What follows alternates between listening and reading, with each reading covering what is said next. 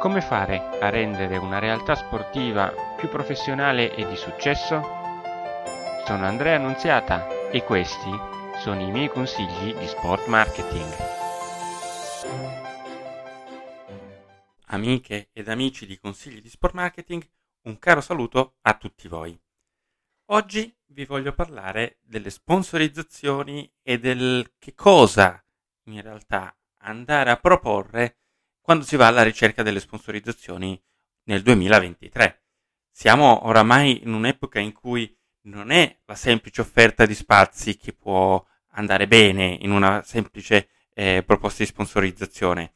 Qualsiasi sia l'attività che tu eh, stai facendo e che vuoi andare a proporre, qualunque sia il campionato, dal più semplice e di bassa eh, diciamo qualità a quello più alto di Serie A o, o ancora magari internazionale, ebbene l'offerta deve sicuramente andare ben oltre.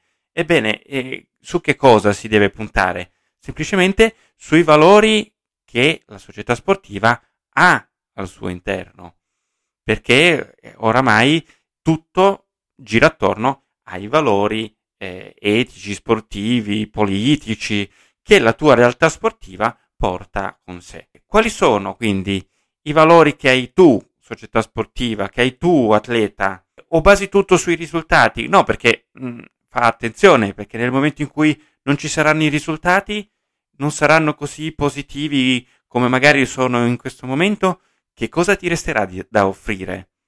Chi ha i valori, qualsiasi sia il risultato, potrà comunque continuare a proporre la sua sponsorizzazione e quando arriveranno i risultati sportivi potrà aggiungere qualche cosa in più di rafforzativo, ma non sarà mai appeso al, con un cappio al collo relativamente ai semplici risultati.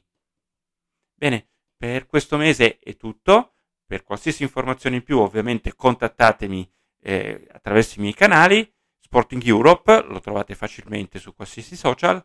Buona continuazione e alla prossima eh, volta. Un caro saluto a tutti.